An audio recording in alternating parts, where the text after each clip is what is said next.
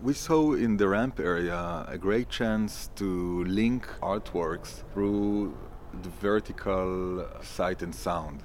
Through sight and also through sound, the whole three floors can work in, in ensemble because the three floors are open to each other throughout the void and the ramps.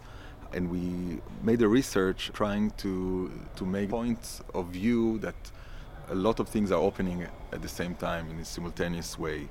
When one enters the first floor of the ramp area, he or she could notice an example for this kind of creating a continuous uh, work throughout the three levels with the work of Prabhakar Pachpute that is in front of you and creating a continuous wall throughout the whole vertical height of the building.